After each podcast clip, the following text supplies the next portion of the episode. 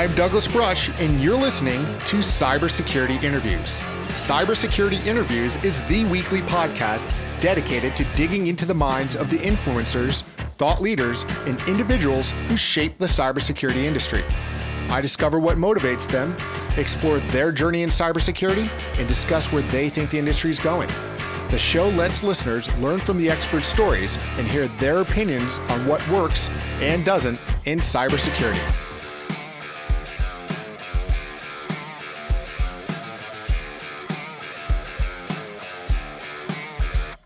Hello, and welcome to episode 60 of Cybersecurity Interviews. In this episode, I'm speaking with Mike Johnson. Mike is the CISO of Lyft, where he's responsible for security, data privacy, and a few other things he can't talk about.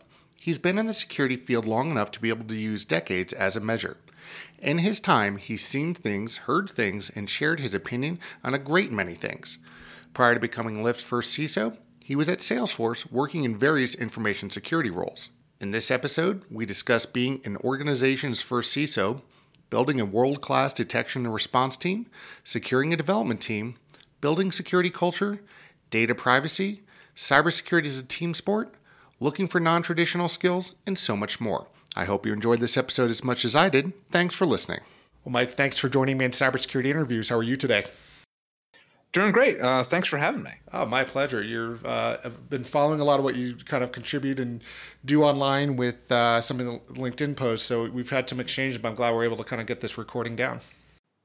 Yeah, I think, uh, gosh, it's been a few months that we've been trying to make this happen. Yeah. So yeah, I'm, I'm glad I'm glad we finally made to make we're able to make it happen. Yeah, and unfortunately with my schedule, until I can stop uh, uh, some maybe some out of the country attackers from hitting small businesses, it would uh, it would free up my time. But until that happens, uh, I have to run at run at a pretty quick pace. But you know, for for yourself, it's actually an interesting story. At least from the research I've done, you're the first CISO that Lyft had put together, and so two aspects of that I think is interesting. You know, one it's uh, what I see with a lot of you know startup companies is at what point do they think like okay we need to bring in security?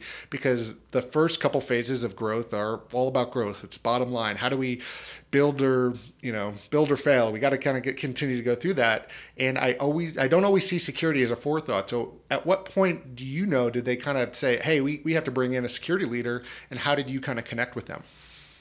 So i, I think it was really looking at our growth rate. Uh, if we look back to when I first started talking with Lyft, it was about the time of the big delete Uber movement. Mm-hmm. And Lyft saw a big spike in growth at that point. And so I, I haven't ever asked specifically. Uh, maybe I should go ask that question. But uh, I, I, think it really was there was this uh, change in the growth curve that made them realize, hey, we're we're growing faster than than we had been in the past we really need to double down on security and that seemed to be the right time for it to to bring in a CISO. Gotcha. And you know, I guess how I guess looking back at your past, was the timing right for you? I mean, you've kind of built some other programs. What's I guess new or different about uh, taking on something like this, as maybe some of the things that you've done, kind of stepping back over the years? So at, at so I was at Salesforce for nine years, um, and I usually tell people I had about three different careers at, at Salesforce, right. and um, you know the last one was uh, was building Salesforce's detection and response team, and I felt that I had done what I had set out to do, which was to build a world class detection and response team. Had a great uh, leadership team. Uh, it was I, frankly, they were doing all the work. Uh, and so that was really the right time for me to start looking for other opportunities. And so I started looking around at what would be next in my career. And for me, next was stepping beyond you know, solely detection response and uh, leading an entire security program. And I, I knew that I was going to need to move to a smaller company than Salesforce, and in order to to to get that opportunity, and so I started looking around at um, Bay Area technology companies that were companies that I would want to work for, that were doing interesting things, that had uh, values that I shared, that had a culture that I was interested in. And uh, Lyft bubbled up very quickly to the top of my list. And it turned out that the uh, person who runs engineering here, uh, Pete Morelli, he and I used to work together at Salesforce back in the day. And uh, quick side tangent, you it's hard to swing a dead cat uh, in the tech industry in San Francisco and not hit somebody who worked at uh, at Salesforce at some point. uh, um, it, it is kind of one of those uh, one of those communities. Uh, so I reached out to Pete and I said, you know, hey, I um, am, am thinking about making a change.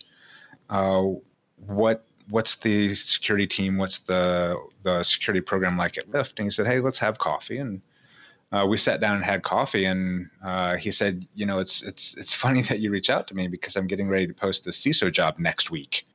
Uh, and so we, I said, "That's great. We should have a further conversation." And so it kind of went from there. Of uh, it was really um, right place, right time, right people, all came together uh, to bring me here to Lyft. Yeah, you know, it's funny. You know, often we get that question asked a lot. You know, geez, how do you how do you find these opportunities in, in cybersecurity? It's like probably at a bar or a coffee shop. It's so often yeah. it's it's the casual conversation where it's less formalized. I, you know, I think of the last couple, even side ventures and all the different things, even the show. It all started with God, you know, it's just some sit down where you go, hey, let's let's explore this. And I, I, don't know if people appreciate that enough of just getting out there into the community and just going to have coffee. You never know where it'll lead. Yeah, I, am. Uh, so there's a coffee shop uh, right next to our office that I kind of view as my second office um, because I, I frequently will have coffee with people there, and you know, it might be at the time of conversation. Um, totally something social. But what comes out of that is, hey, you know, we, we kind of get along. Maybe we should work together. Uh, and so the, those side conversations, those social settings, uh, can really turn into connections down the road that um, maybe a year later turn into a job opportunity or turn into a um, someone that you can learn a lesson from that you can then apply to your own your own challenges. Oh, definitely. And so, kind of stepping back to the the kind of Lyft aspects of this. Obviously, it's a it's now a, a pretty well known company. Um, you know, it's it's out there developing. I guess without having to give away too much of the secret sauce, where do where do you take a startup that's also in a kind of a unique space where there's really you know one competitor, but you guys are also disruptors. Like, how do you build that security program, and what does it look like um, like now, and where do you kind of envision it going? So in in a lot of ways, we're just another tech company. Um, you know, a lot of our tech stack looks the same as Netflix's tech stack or Facebook's tech stack or Google's tech stack. And, and in fact, part of that is because a lot of the engineers at Lyft came from those companies. And what that really means is most of the security challenges aren't actually unique to Lyft. Uh, they're the same challenges that that other companies face, other technology companies uh, that are in a growth mode, that are heavily cloud invested. So, in, in a lot of ways, our you know, the the challenges that we're facing and the problems that we're needing to solve are the same that everyone else has. Uh, I, I think the you know I had mentioned growth, and that's really what's probably a bit more unique for us is how quickly we're growing what that growth curve looks like and how the curve seems to, you know, the curve itself seems to keep uh, changing on us. Uh, so our rate of growth is also, you know, increasing over time, and so that's really, um, you know, what's probably different from us than another tech company is just how fast we're growing. But other than that, you know, we use AWS. Uh, we use all of AWS's services. We write Python code. Uh, and so our, our security challenges are very similar to, to others. Well, I guess you know with, with some of those too, and you know, kind of looking at startups and, and companies. Joe, I actually pass obviously past startup now, but you know, as, as another tech company is getting that kind of management buy-in. Do you feel that you get that level of support that you need, you know, from above? There's that hurdle that's always there. And I'm not saying that you have to throw anybody on the bus, but I mean, it's it's sometimes it's a challenge to, to sit there, kind of be that in between the tech team and the management team.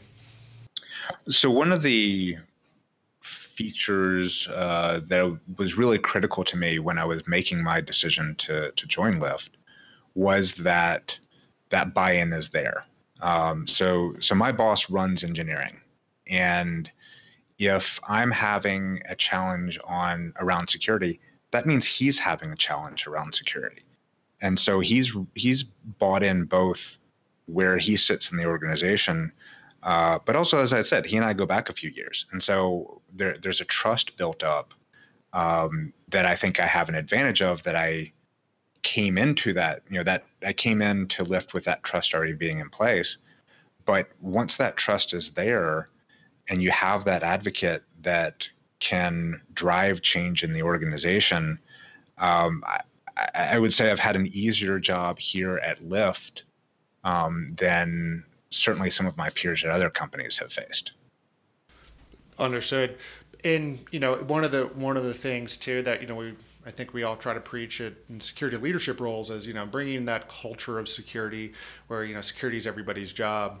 But I've I've certainly seen that challenge with engineers where in fast moving companies where they say you know we got we got to push product we got to get the next feature out. And how do you how do you kind of communicate that get most of the business and the, the people with doing hands-on keyboard coding work? Hey you know security's got to be part of what you do as we build our product so one of the great uh, one of the great things about working for a consumer-oriented company is the majority of the employees are customers as well, and so you know every one of our employees when they're uh, taking a, a Lyft somewhere or or even driving a Lyft, we have plenty of of our employees who are also drivers. Uh, they recognize the data that's being collected. They recognize the service that's being offered, and therefore they have that uh, personal buy-in, that personal understanding of the value of the data and how important it is to them, and that if something were to happen to the service that they use, um, that they would be impacted by it, and so therefore there's already a, a baseline level of buy-in that they care because their their data is at stake as well. So it's it's almost a, a shared mission from the get go, simply because they're customers too. Oh, that makes sense. Yeah, when when you when you have uh, that touch point with the customer, that's also the developer. I, I think that that does make the connection that maybe a lot of other organizations don't have necessarily have that opportunity because they never see it from that side. Yeah, I, I think it was a it was a bit of a challenge that I that I had at Salesforce. Um, you know, Salesforce really has a strong security culture, but it took more work to get there because there wasn't necessarily the the personal buy-in uh, on on a fundamental level. Gotcha.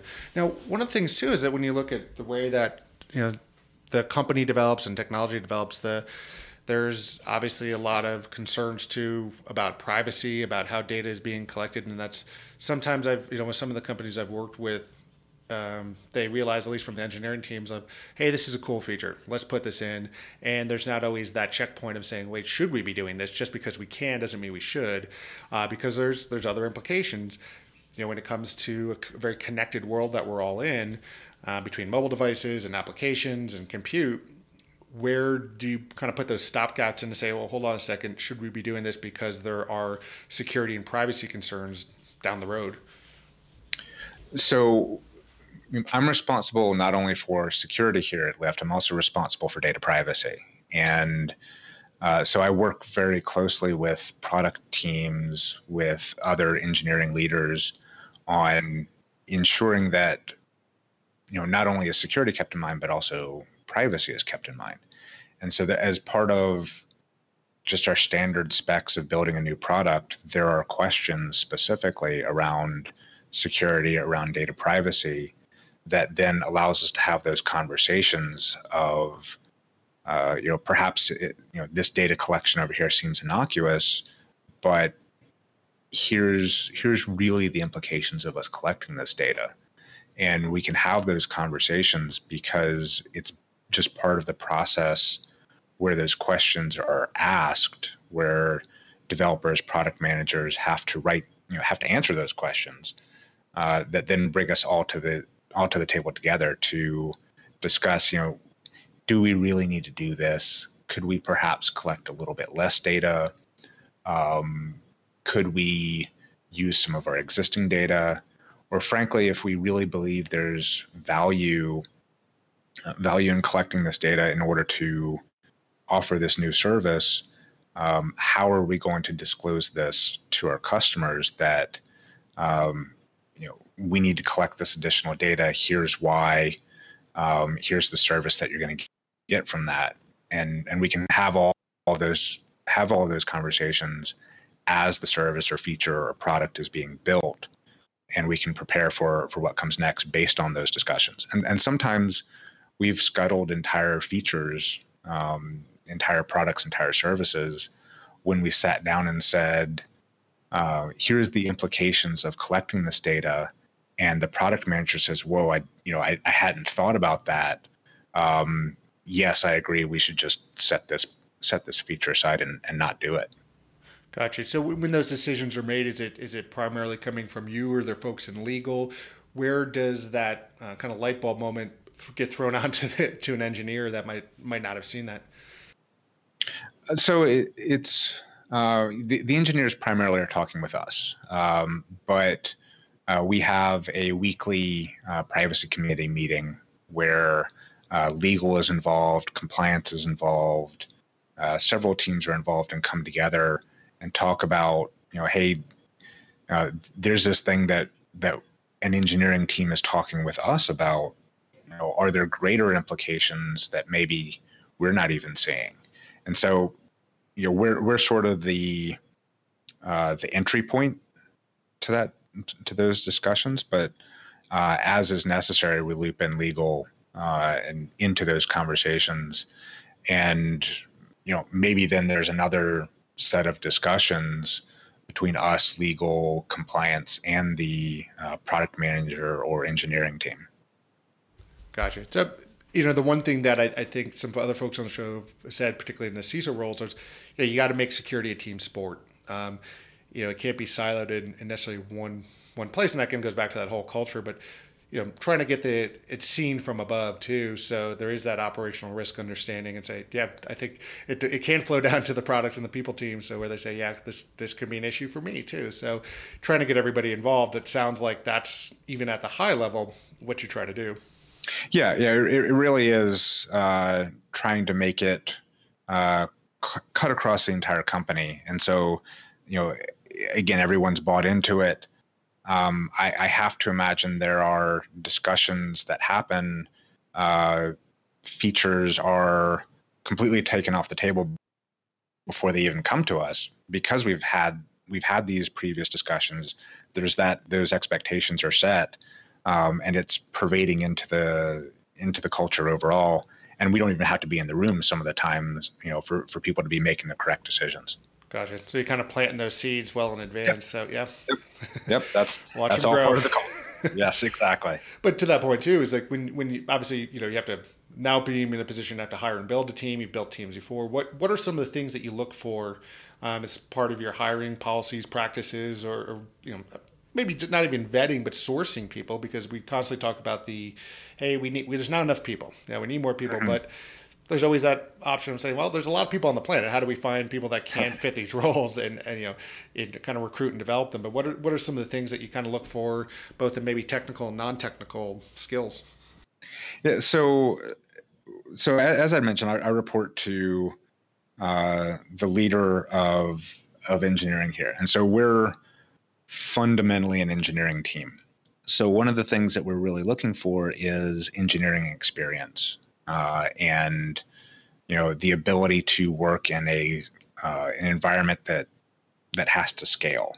Uh, people who are used to manual processes or manual intervention aren't really going to have uh, the experience uh, in order to come to Lyft and, and thrive and, and have that impact. So, really, one of the key things that we're looking for is engineering experience or an engineering background in order to um, either be an engineer yourself. You know, I, I, I hire software engineers directly onto my team, um, or to be able to work closely with engineers across the company uh, and to be able to have those conversations and, and sit down with an engineer and, and, understand what they're saying and to, to be able to communicate back with them and um, in a reasonable fashion. So that, that's kind of one of the, the big things we look for is uh, engineering experience or an engineering background.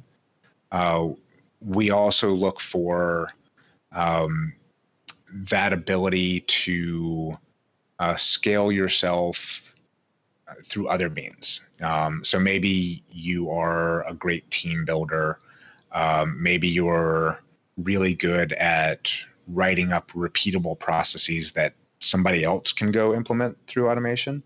Um, but you know, again, it's back to that scaling and and, and how to scale and, and how to to be able to grow uh, with the company.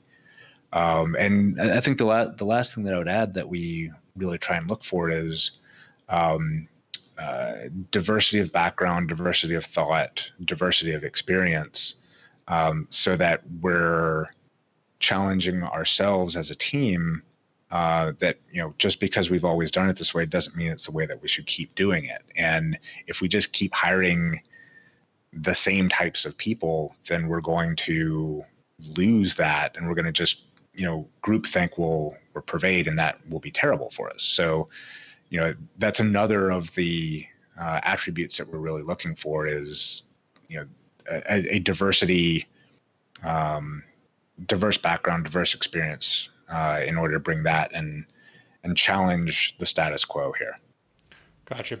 And, and obviously, one of the things I've had in this kind of podcast come up as a, a topic of conversation quite a bit is communication skills, and it's it's almost a baited question to say. I, I assume that um, communication skills obviously you just alluded to are, are, are, important, but I'm always curious how people kind of look at it too. Is it do you think it's easier to train an engineer how to communicate, or somebody that's good at communicating how to maybe do coding or engineering? Like, is there, or is that not even a best way to even look at it? So I, I wouldn't look at it that way. I would say um, we don't select primarily for communication skills. Um, and what I mean by that is we're hiring you for some other primary attribute. Uh, and, you know, as long as you're not, you know, just a rock who sits in a corner who doesn't even talk during an interview, in which case we're not going to hire you in the first place, but um, we can understand the best you know the best way for you to communicate and uh, and the best way for you to communicate with the types of people who you need to work with so um, engineer to engineer uh, you generally don't even need to train that. It's like you, you're just speaking my language here.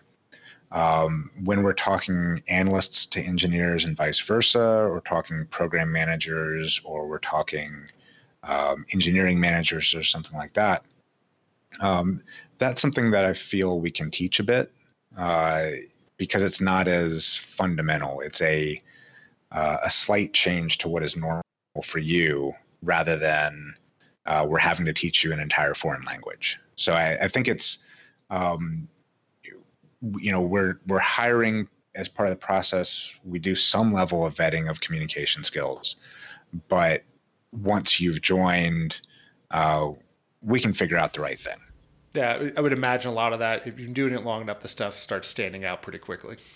Yes, yes, it does. And one of the things I've noticed too is that you know obviously you try to fill talent gap sites. I'm always looking to hire good people, but you know, there's always the need. You know, you're kind of always trying to run in the red a little bit, but mm-hmm. you do find people that have some maybe different backgrounds that you say, okay, maybe they're not traditional in IT or security. You know, some of the best people I've had, I've had you know music engineering backgrounds. They've had um, that really worked well for pen testing, and then people that had management retail experience that were really good at, at, team building and project management and organization skills and then you know really added to their security skills but are there some kind of maybe surprising backgrounds that you found in some people that you might not have really thought hey wow that's that's going to help out in security um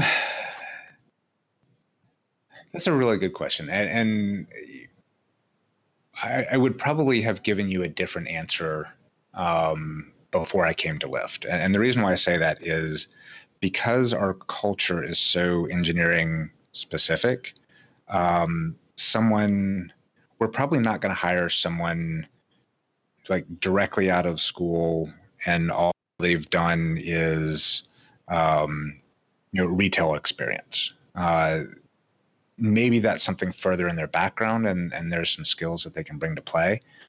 Um, but we're going to be really looking for that engineering experience, and so um, someone might have that back in their background, back in their in their history, um, and that certainly can come into play. Uh, and nothing's coming to mind at the moment, um, other than I recently found out that a member of my team can break dance. So um, maybe that, you know, maybe break dancing is a skill that can I'm trying, to, play. trying to think I've uh, seen that on LinkedIn. If that's like somebody you can somebody endorse somebody for, should be. Yeah, yeah. Yeah, you should be able to endorse someone for breakdancing. I, I think that would be a, a good out. skill to, to be able to endorse people for. Yeah. Yeah, for sure. And um, so, so no, I, I, I, to to be frank, I, I, struggle a little bit with with your question there because I'm I uh, I can't come up with anything off the top of my head. Well, that's fair. I'm not gonna you know I'm not gonna lob too many softballs, but yeah.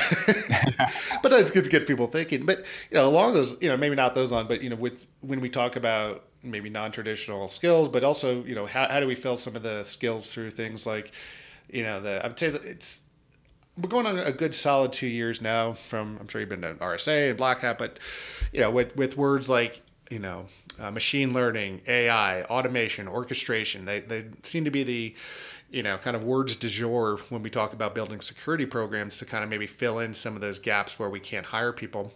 How do you view that cornucopia of terms these days? Um, so I'm, I'm I'm generally very buzzword averse. I think I think a lot of us are. yeah. Um, and you know, AI is actually uh, there. There was recently someone on LinkedIn who was like, you know, what is the the number one item on your list of, of buzzwords that you hate? And, and AI is that uh, for me. And I, I think we're a long ways away from um, replacing humans um, I, I, like to look at a lot of these tools as augmentation. Um, and so maybe someone can look at an event sooner because it's been enriched before it got to them. Uh, and they can then say, you know, okay, this this isn't a big deal, or you know, oh wow, I really need to escalate this now. Um, and maybe that was a half hour operation for them in the past and is now a five minute operation. So uh, probably more along the lines of efficiency rather than really necessarily changing how many people we need to hire um, or being able to say, well, you know, I, have got the tool, so I don't need to hire 10 people.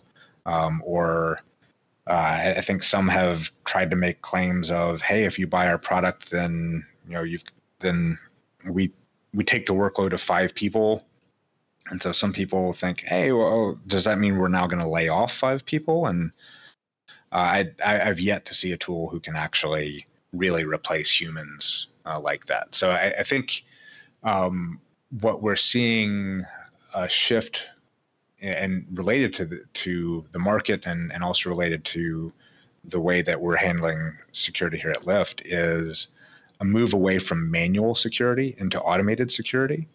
Um, but there's still it's like there's more work being created faster than we can move to automation, um, faster than we can scale our engineering, and that's really, you know, if we were bringing in more software engineers into security, I think maybe we could, you know, move faster than we are.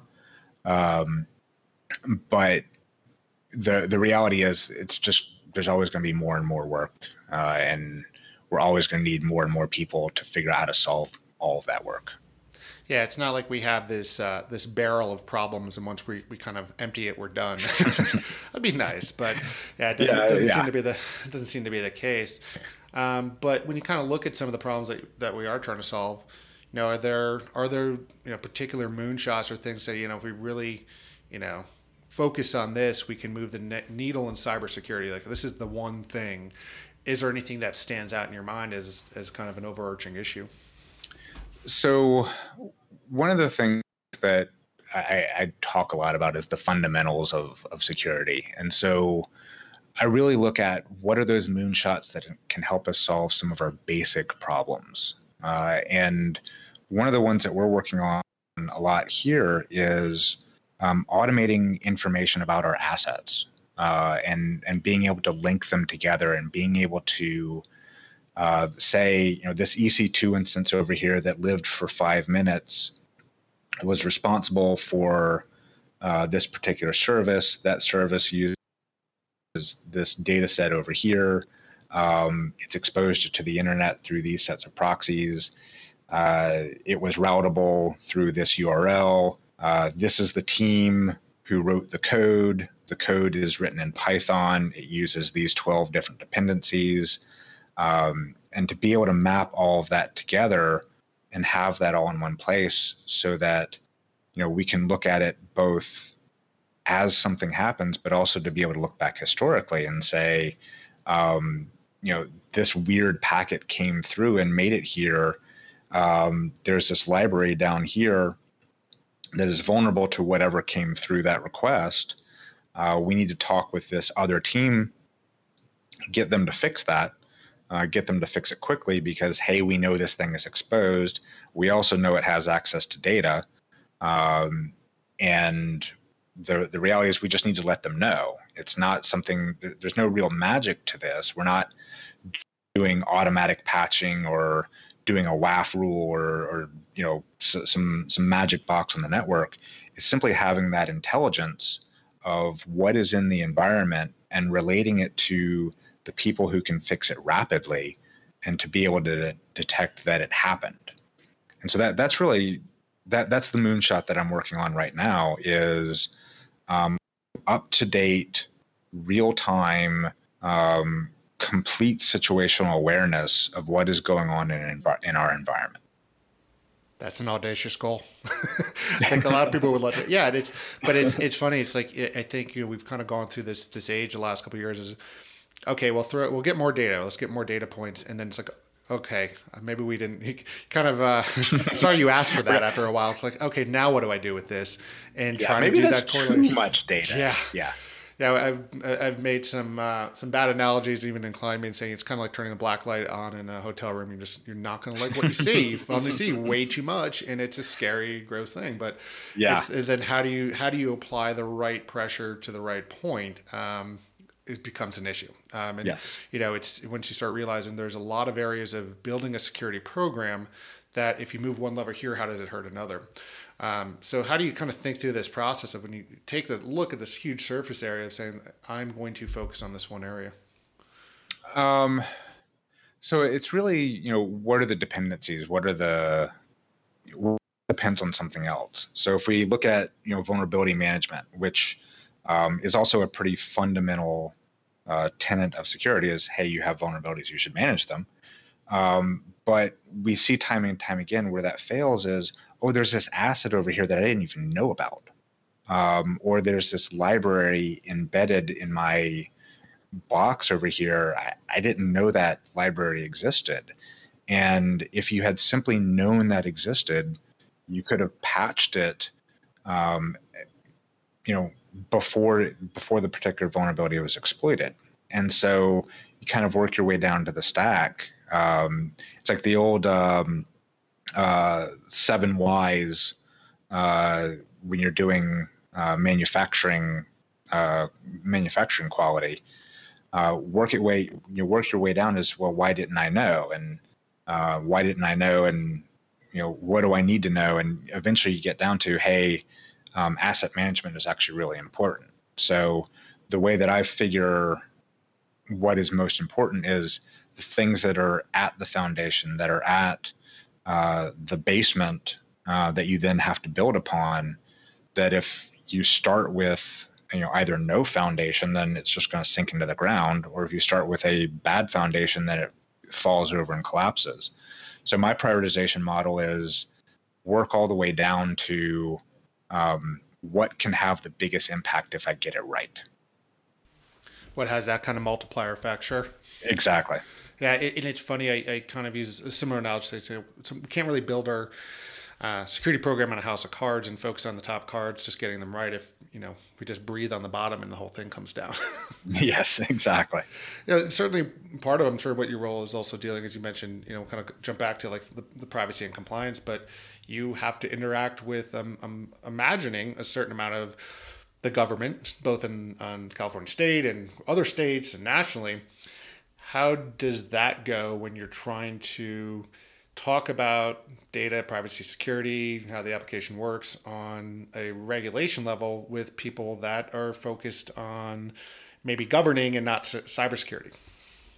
You know, what I found interesting is we've had some conversations with with regulators where uh, they didn't quite understand what they were asking for in terms of the privacy implications, uh, and so they would ask ask a, a, question that would seem rather innocuous to them or would seem perfectly normal. Um, but once you would sit down and talk with them uh, and explain really what that, you know, what it is that they were asking, what would be exposed, um, what they would then need to be responsible for protecting. Um, we've had several cases where the regulator has has agreed with us and said, okay, well, we, we don't need that particular data field. Um, we're we're very heavily regulated um, if you look at uh, it, just all of the airports in the U.S., um, every airport we have to have a separate agreement with in order to provide services there, and so every airport has its own regulations that it can apply to us, and so we end up having to have a lot of conversations, um, you know, all the way down to the airport level to explain, you know, here here's our stance, here's the information that we can give you um, and you're asking for this other thing and and here's the implications of that and you, you probably really don't need it once we sit down and really understand what your needs are and what what problems you're trying to solve. Right that does yeah it kind of makes sense and it's it's it's weird how they i've seen that happen um, and some of the regulations I'm, I'm obviously in your state, in California, they just passed new state regulations uh, around data privacy. Colorado's, in my state, starting to kind of gear up with those. And sometimes you read those and you kind of scratch your head and say, okay, where do they get this from? or where they yeah. Especially with even some of the GDPR, it's like, okay, well, how, how are you going to in any way enforce this and regulate this? You might get what you asked for, but then how are you going to follow up on it? So that, that's always my concerns when I see some of these regulations come down. It's like, okay, that might seem nice, but what, what's how's this really even going to work? Yeah, I think there's um, there's some implications that regulators need to be worried about, where they might actually uh, compel companies to make make privacy worse um, in order to satisfy regulation. And um, I'm, I'm struggling for an example off the top of my head, but that's something that regulators need to be more careful about. Is they might be making situations worse uh, when they're actually trying to improve things. Uh, and uh, I, I, worry that we'll see more and more of that going forward uh, as we see more and more of these state level privacy regulations. Yes, and that's that's where I get that fear that your job's going to become much harder when you have, you know, I uh, obviously deal a lot with data breach, and we have 50 different states with different data privacy yes. breach notifications, and I'm sure you have to deal with. It's, you know, where do you build a consensus on that? Of saying, okay, is is you know, for my program is do I pick, you know, the worst case example and build it out across that? I mean, how do you how do you try to pick out of that again all these different regulations of here are the ones we need to really be the most concerned about and build compliance around? Well, some of it is we start with we start from a place of let's do the right thing. And what I've found in security, if you start from let's do the right thing, that gets you most of the way for most regulations. Uh, sometimes it's a it's a case of proving that you're doing the right thing, um, and you know there's there's some inherent challenge in that. Uh, but we just start with hey, let's do the right thing, and then we start looking at well, where are the deviations? Um, wh- where are the where are the things that we need to go um, a little bit further, or um, you know, a, a great example. Um, obviously this isn't a, a, regulation or law, but imagine if it was something that said you must have a uh, an eight digit uh, pa- an eight character password. Um, and we look at that and say, well, that's kind of stupid. How about we uh, you know allow something longer? Uh, and so you then have to prove, well, okay, this longer one is actually better than the one that you're offering. Uh, and another place that we run into is um, uh, compliance frameworks that are expecting uh, that you have to force password changes on a certain interval. And if we're mandating uh, a, a, strong MFA solution, um, you know, maybe it's a, a time-based token or something like that, we're technically changing the password every 30 seconds. Uh, and so we then have to sit down and explain, well, you know, we're, we're actually meeting the spirit of what you're looking for, just not necessarily the letter. Uh, so it's really, you know, we start from do the right thing and then look at the edges and look at where the deltas are, figure out if we're already meeting that through some other control, and then we have to have the conversation. If we're not meeting it, um, is that because the the expectation doesn't make sense, or is it because you know maybe that's not something that applies to us, or on on the offhand chance, you know, maybe that's a good idea that we had just missed. Uh, that that happens every once in a while. Yeah, in in the fact that you can you can reset and so but you know kind of along some of those lines it's interesting thinking about some of the fact that you know NIST came out with their framework for years say ah you know this was the password complexity and they kind of come back say hey we're wrong and we have to have that ability yes. to say yeah. let's re- readjust this. It can't be written in stone.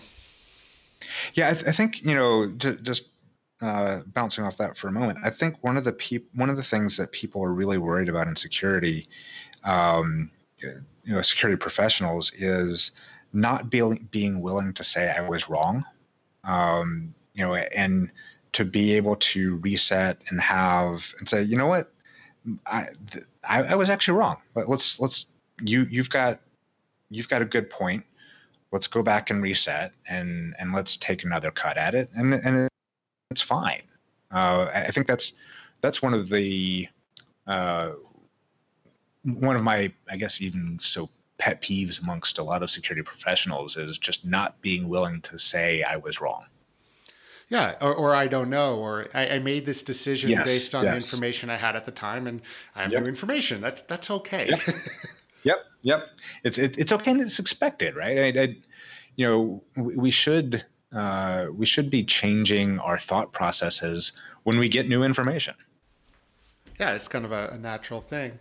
Um, so you know we're, we're kind of looking towards the future now. I, would be remiss if I didn't ask if you were building Skynet and the robots are all going to rise up and, and, take us over. But you know when when are, we, when are we getting the automated cars? Is that something that's realistic? And what kind of different maybe privacy concerns do we not think about when we say, "Oh wow, that's really cool," but uh, so um, I, I, can't really comment on the timeline. Um, that that is something that that Lyft is actively engaged in, and, and we have a program where we're developing autonomous vehicles.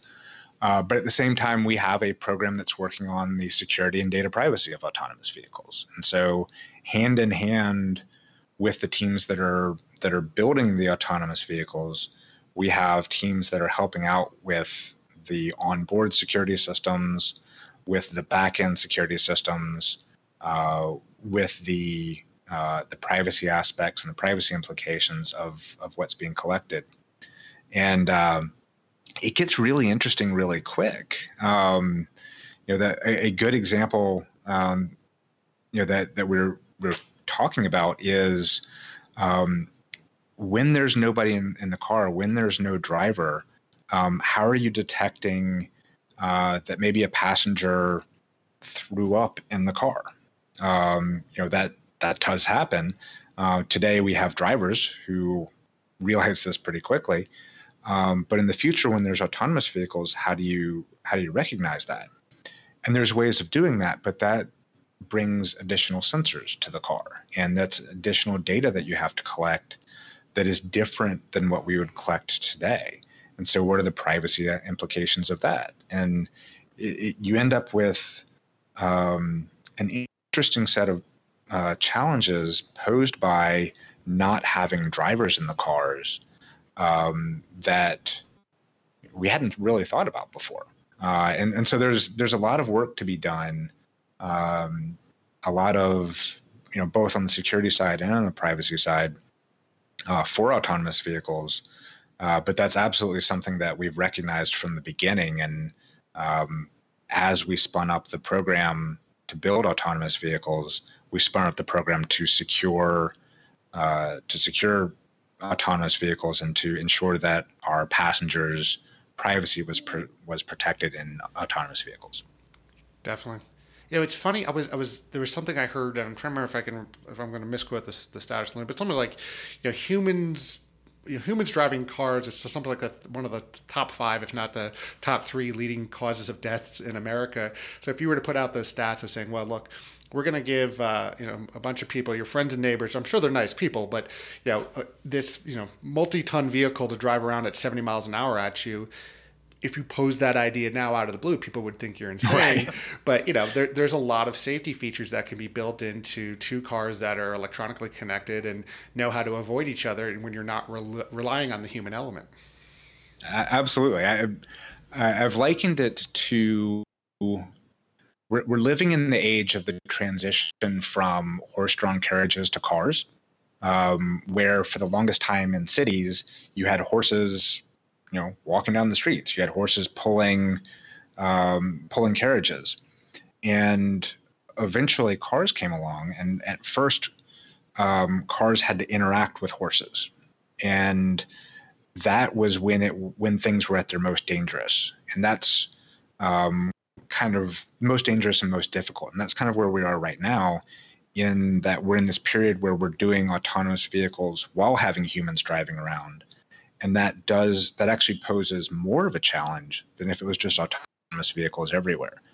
And so it's actually going to get easier once everything is autonomous to have cars communicate with cars uh, and not have the human element and, and that'll that'll actually be easier. So right now is actually when it's at its hardest when we have humans and computers trying to you know trying to drive down the same street.